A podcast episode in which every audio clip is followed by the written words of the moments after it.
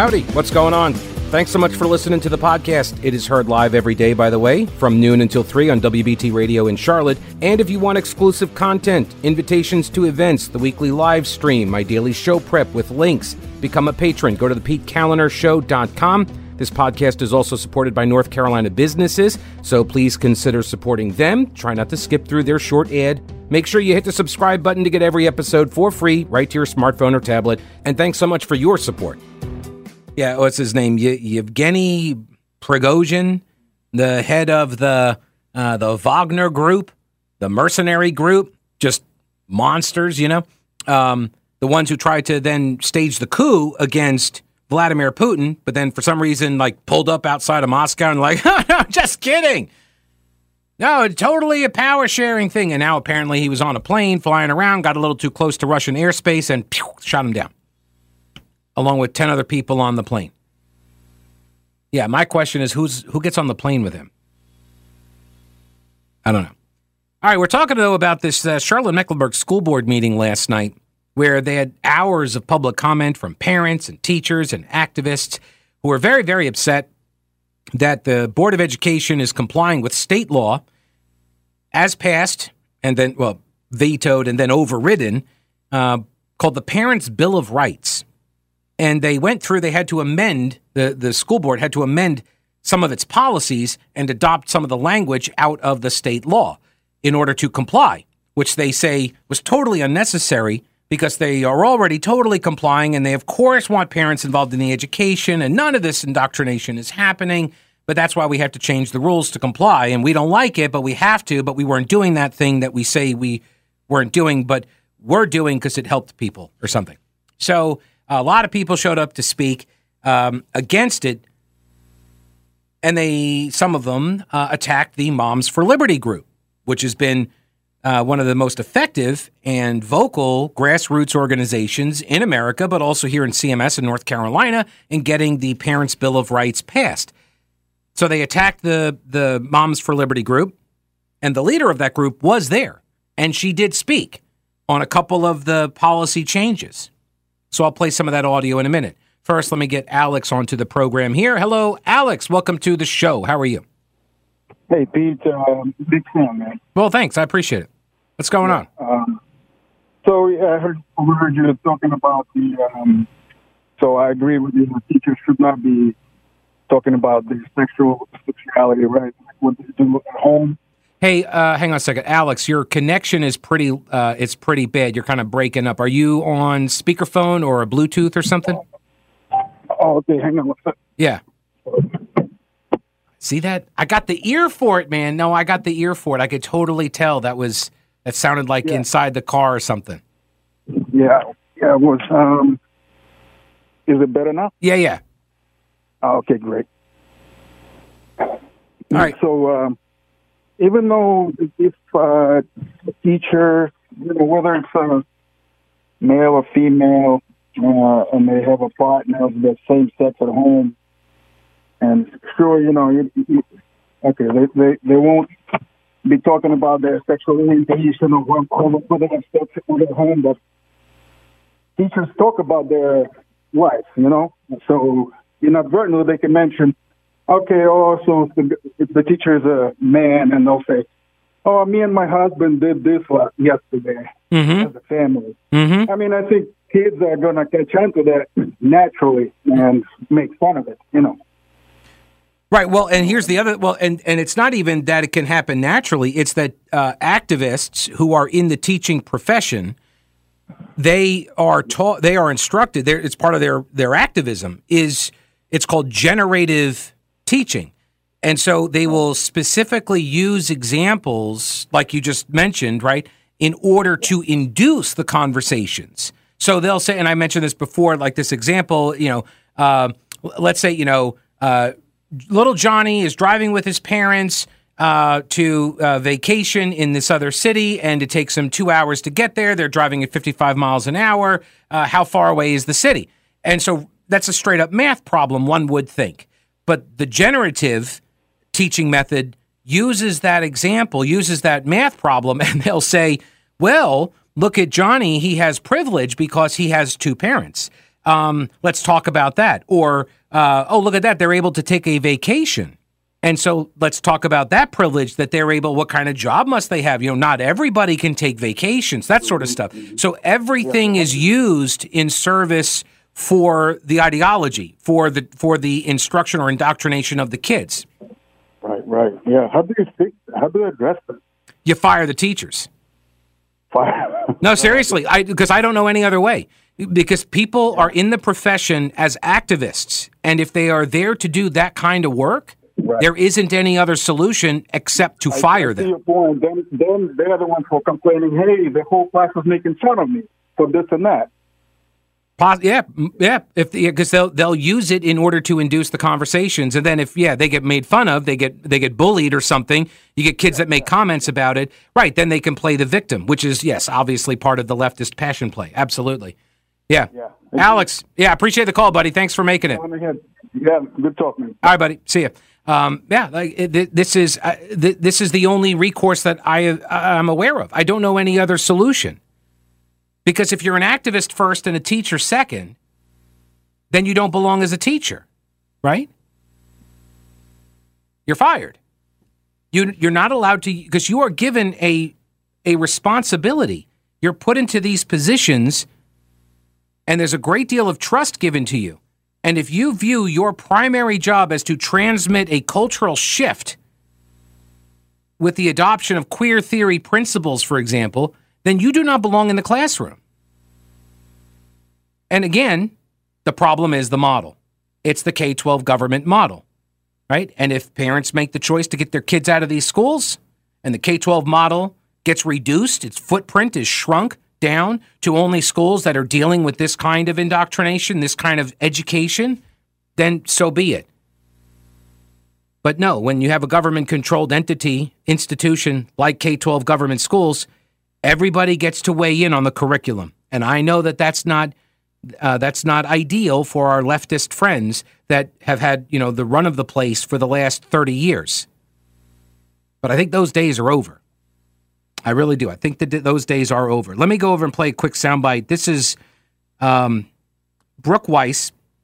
She is uh, with the local chapter of Moms for Liberty, and she asked the school board how long the reasonable, quote-unquote, time period will last for the, re- the the required review of library books and material. How long is this review process going to take place? Is it going to be sixty days, ninety days, one hundred eighty? It is my belief, based on things that I have already shared with all of you, that there is definitely material that needs the utmost of attention. And, need, and the reviews need to be done as soon as possible. Materials discussing gender ideology and sexuality are not allowed in K through four anymore, and that means book, books about those topics cannot be available in classrooms or school libraries. That's not subject to review. That's right. The state law now. There are all kinds of books in, on those topics in elementary libraries right now, and they must be immediately removed if K through four can access them. For example, Julian is a Mermaid and Melissa, which was formerly published as George, are currently on the library shelves of Cornelius Elementary. Of course, some grace should be given as far as allowing time for librarians to clear out books like that, but our patience will be limited to a reasonable time frame. Now, there was this other guy I mentioned him earlier, Josh Dumas. His wife is running for Huntersville Town Commission. They were in the uh, newspaper. Their their kid is trans. And I cut short his uh, his full comments. So I'm going to play his full comments here. I'm glad there's such a large group here. I think it's uh, pretty funny that there's such a group of people that just hate people. Oh, hang on a second. This is Brian Weiss. This is Brian. All right. Okay, hang on. I, yeah, so I, I bricked this. So let's re-rack it. This is Brian Weiss. This is Brooke Weiss's husband. And he said C M S leaders have, given, have given conflicting answers about the implementation of the law. I'm glad there's such a large group here. I think it's uh, pretty funny that there's such a group of people that just hate people when we're here just to protect children's rights. I see people holding signs. Um, I'm going to get to my... what I wanted to say, but people are saying things about we're a hate group and trans and stuff. My, what? No, come on. No, we're here to protect children. My own godchild is trans. So So I just think this is so ridiculous. But I'm going to go back to the point of this is Jennifer Della Hara kept saying on Friday that the new legislation was unnecessary because C M S already does everything required in the new law. Well, if that's the case, then why is this even an issue? If it, we already do it, exactly, then continue to do it and do it. Right. But for years, I have unsuccessfully tried to get information about my child, what she's learning, the type of studies, the books, the tests, and I couldn't do it. Why? Because it's not easy. And that's what this law is about. Right. So don't tell me that it's raining when I can quite obviously see that you're whizzing on my boots. Okay. All right, more on that in a minute. First, let me tell you, the Heritage Life Skills event was fantastic. Every year, Bill and Jan Sturette organize the event to help people get educated on how to be prepared for anything. The Sturettes own Carolina Readiness Supply, two thousand square feet of supplies and educational materials you'll need for any kind of emergency. Food, water purifiers, lighting, tools, first aid kits, instructional materials, camping and hiking supplies, because being prepared is just smart. The Heritage Life Skills event brings educators and vendors from all over to help people do just that. I was honored to be able to be a small part of it. And whether you're an experienced prepper, have no clue what you're doing, or maybe you're somewhere in between, Carolina Readiness Supply can help you in Waynesville and always at carolina readiness dot com. Veteran-owned Carolina Readiness Supply. Will you be ready when the lights go out? To the phone lines we go. Here is Herb. Welcome to the show, Herb. Hey, Pete. Hey. Thanks a lot. Yes. Um, I've been listening to much of the data presented with respect to the left, the right, what's happening in the schools, so forth and so on. And my memory went back to the fifties and sixties when we as kids were warned how terrible communism was. Oh, communism took over every aspect of your life. I mean, you couldn't do anything without the communist government telling you what to do, how to do it, when to do it. So, uh, you know... frightened me. And my son and I today, we laugh about what's going on, and we start comparing it to that definition of communism I was given. I passed it on to him. And I said to him one day, if we ever uh, reach the point where the government provide food, clothing, medicine, housing, uh, uh, uh, and finally they get to sex. I said, that's Maslow's hierarchy of needs. Mm. So, so therefore, I'm listening to what's going on, and the government is doing exactly what we were afraid the communists were going to do. Well, they well, what the communists are doing in uh, you look at China. So you don't have to do it. What what you're describing is the authoritarian state, right? Where communism always uh, always uh, goes to is authoritarianism. And you look over at in China and their model, their their command control economy, their uh, central planning, and what they've been able to do with the technology of today is to create their social credit scores, right? And that's the way that they keep people in line. So not only, yes, do they control the means of production, but they can also restrict you from getting access to the goods and services. So we wouldn't even in this country, we wouldn't even need to uh, have the government control the means of production in order to get towards that authoritarian state. We just implement the, the social credit systems, right? We just, we debank people who express opinions that are, you know, double plus ungood, like the, the Canadian truckers found themselves getting deplatformed, debanked and such, their accounts shut mm. down and such. Um, and so if you cannot participate in the free economy, then what is the, like, what's the material difference there? If you're being sort of herded into line via technology, right? You're you're being told what you can and cannot say. Here's another similarity. The uh, people who, who were under the U S S R control, they would, I, I remember hearing this story uh, years ago, somebody had defected. I think they were talking to uh, some elected official is where I heard the story. And they said, oh, it's funny that uh, one of the biggest differences in America is that you guys still watch the news here. And in the Soviet Union, they would just watch the news or read the paper to know what the government wanted them to think. They didn't believe it, but they that's how you knew what the government's talking points were. That's the only reason you read it. Exactly what I'm seeing here. Yeah. No, I hear you. Herb, I got to run. I, I got to go to uh, news. I appreciate the call, sir. Good to talk with you.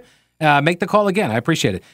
All right, now you've heard me talk about them. Old Grouch's Military Surplus. They're expanding with more ways to get your hands on authentic U S military surplus items. Go to old grouch dot com. Check out the links for the online auctions for rare finds and the vintage shop. Unique, really cool items from modern tactical gear to historical collectibles. Tim at Old Grouch's is always finding new stuff. When I started the podcast at the beginning of the pandemic, my first advertiser was Old Grouch's. If you enjoy the show and derive any value from it, I'm hoping that you will consider supporting one of the businesses that make it possible. Lots of gift ideas for that person who loves the military style for fashion or decor. There really is something for everyone at Old Grouch's Military Surplus in beautiful downtown Clyde and online at old grouch dot com.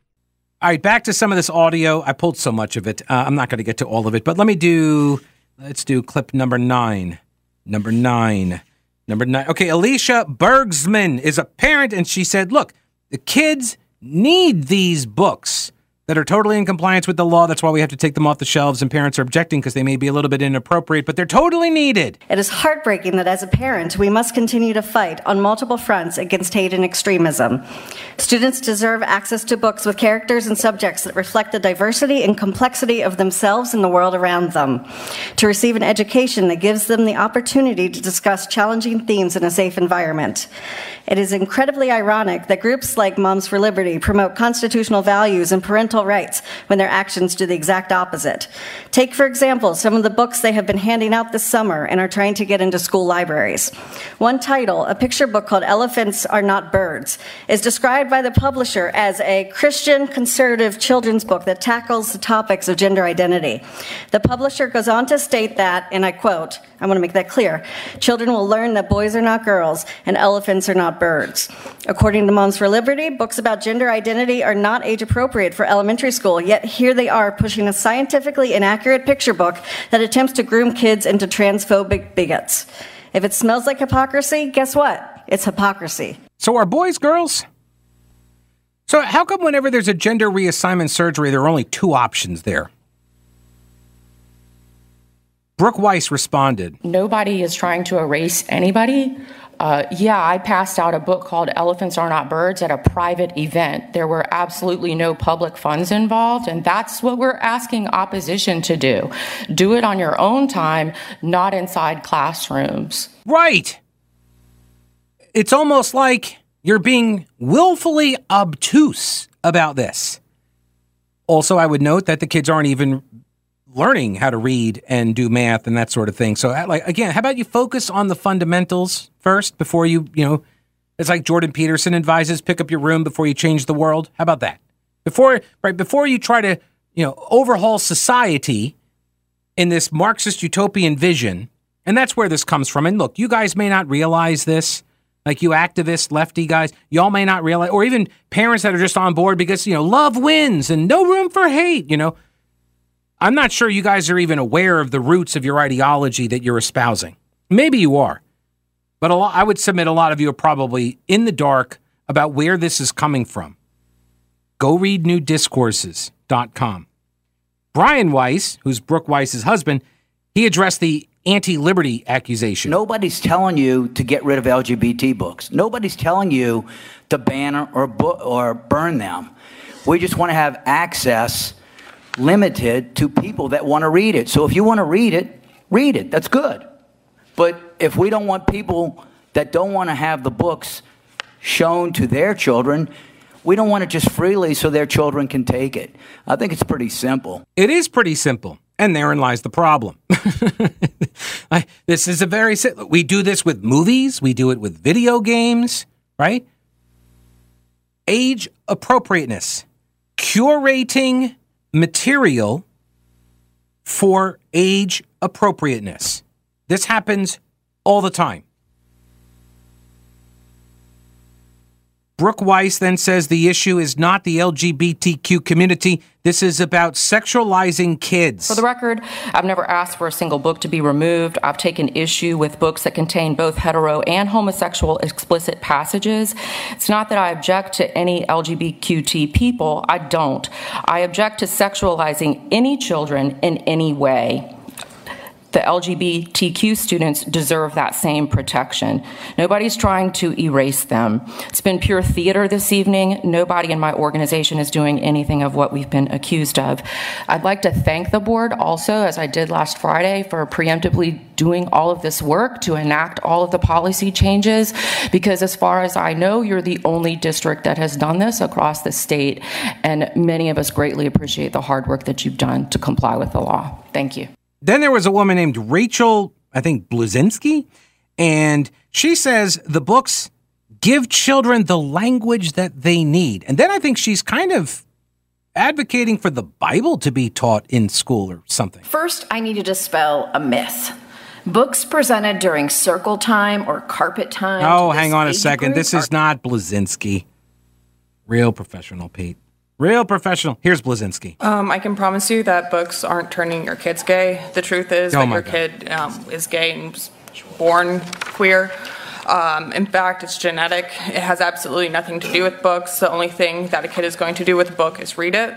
No, that's not the only thing a kid's going to do with a book. Depending on what pictures are in there, the kid... Okay, never mind. Letting kids have access to these challenged books makes it so that they know that being queer is normal and how their bodies work and function. Given that children are human beings, there will be a point in their life where they will need to know about their own sexual health, how their bodies functions, what it means to go through puberty, and so forth, which, which this knowledge is stored in the books that are being directly challenged. Wait a minute, wait, wait, wait. So you want the books to be available so kids can know what going through puberty is like? But I thought you could stop puberty, and I thought that would be the natural thing to do, is to stop the natural course of puberty if you are born in the... Wrong body. Gosh, this is so confusing. Books that discuss sexual health educate children about how their bodies operate, how to use the bathroom, deal with their periods, keep clean, and navigate puberty are essential for children and help children report um, non-consensual touch and sexual assault by giving them the language that they need in order to s- say to a trusted adult, I am being assaulted. I am being molested. This is what is happening. When we remove that language, we put more children at risk for being mol- molested and not being able to come forward because they don't know. All right, so there's that argument again. First time I've heard this argument. I've been monitoring these debates for a very long time. And this is now, I guess, the new talking point has gone out that we have to teach these books. We have to show the pictures. We have to, uh, you know, present the uh, the various uh, cartoon characters engaged in all of the sex. We have to do that, show it to the, the, the second graders, because otherwise they won't know they're getting molested. That's, that's a bold strategy. We'll see if it works. And then there's this. What it is other than their private parts. They don't know what name for, for, for their genitalia it is. And these that's books all give so, them that access. Oh, that's it. That, and if these books are going to be challenged, then I sh- should say that the Bible should also be challenged since it does talk about sex. Wait a minute. Is the Bible still uh, being taught in Charlotte Mecklenburg schools? I Wait, I thought, hang on a second. I thought that the Bible was not allowed to be taught in the schools. I don't think this is, I don't think she's making the point she thinks she's making. uh, let me jump over here and get Kevin onto the program. Hello, Kevin. How are you? How you doing, Pete? Hey, I'm good. Um, I, I, have, I have something I really don't understand. How can these people that turn around on the left uh, and say, well, we have to expose these children to things that, you know, are in society and everything today. And they're the same ones that tore down all the Confederate flags and anything that bothered them when they didn't like what they wanted to see. Uh, it just seems so hypocritical that you're going to say, well, we have to expose society, what society is going on. Meanwhile, for the last fifty years, when they had things that they didn't like to see, um, they just let them stand, and now all of a sudden they tore them down, and now they say, well, we got to expose children to things that, uh, you know, they must see. Dude, would you like I'm, to take? I'm very confused. Yeah, would you like to take a? Uh, would you like to take a stab at the answer? Oh, yeah. Hypocrisy at its best. Yeah, well, it, well, you know, it just flies in the face of, of reality. Same thing with when you get a teacher that gets up in front of a school board, tells them, I'm going to defy the law, and I'm going to do it right in front of your faces. If you did that in the private sector, you'd be fired right there. Mm-hmm. Yeah, if you said, yeah, that it's uh, in, yeah for insubordination, absolutely, and and potential litigation risk, right? Sure. Yeah. But this is the world we're living in now. Right. Thank so. You for, uh, thank you for fighting the fight. Yeah, Kevin, I appreciate the call, buddy. Um, it's so it's it's it is hypocrisy, but it's, that's not the um, that's not the motivation. That's not the goal. Right. The hypocrisy is simply the it's the outward manifestation of what the goal is. And the goal is control, right? The goal is control. You know, they they don't trust you to parent your kid correctly. They don't trust you to teach your child not to be a bigot. And they want to remake the society, right? So they need to remake the next generations. The means of production is controlled by them in the schools, K twelve, government school system. You're producing citizens for the next generation, and so this is how they're going to do it. They're going to teach your kids what they want the kids to know that you obviously are not teaching them well enough. So they're going to do it. So so what's the purpose of that? It's to control the means of production, right? Just like we don't want your kids to see that Confederate flag over there. We don't want them to see that statue. We don't like that.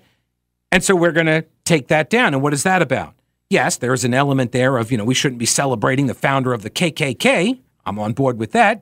Yeah, you don't want to honor that person any longer, like apparently people one hundred years ago wanted to honor that person, so let's take it down. I'm fine with that. But what's the what, what's the purpose of erasing all history when you start expanding beyond, uh, you know, uh, Nathan Bedford Forrest? When you go beyond that guy, when you go be, and, and now you're starting to tear down all of these monuments. You're going after Jefferson. You're rewriting the history of Lincoln, right? You're doing all of these things. What is that about? The means of production. Controlling the means of production. And what are we producing? The next generation.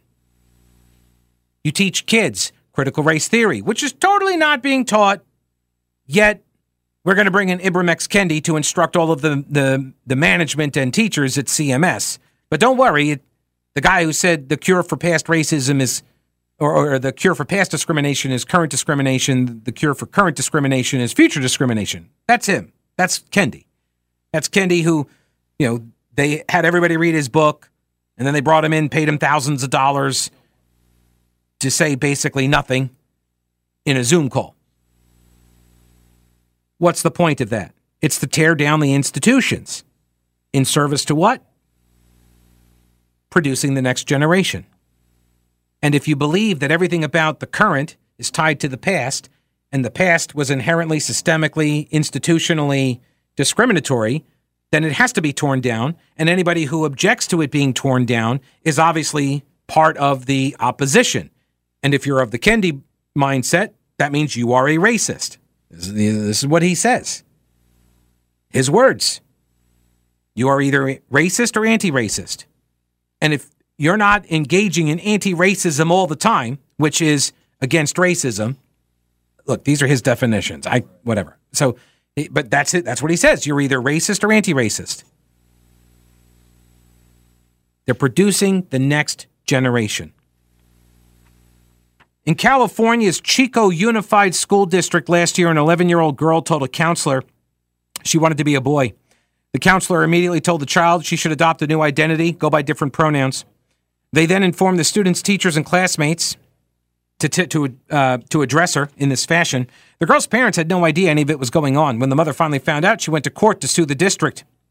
A judge sided with the school against the parents last month.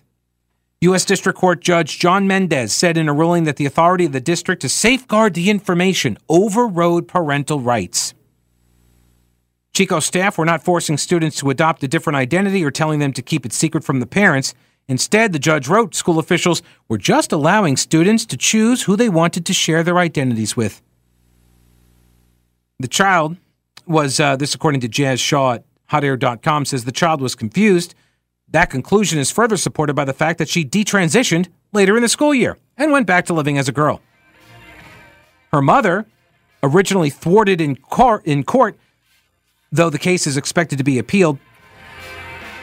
The girl wanted to talk to her mom, but the school counselor manipulated her into keeping her mom in the dark, the court case said. They're not your kids. But this is how they view it, the next generation, the means of production. All right, that's it for today's episode. I'll see you tomorrow. Don't break anything while I'm gone.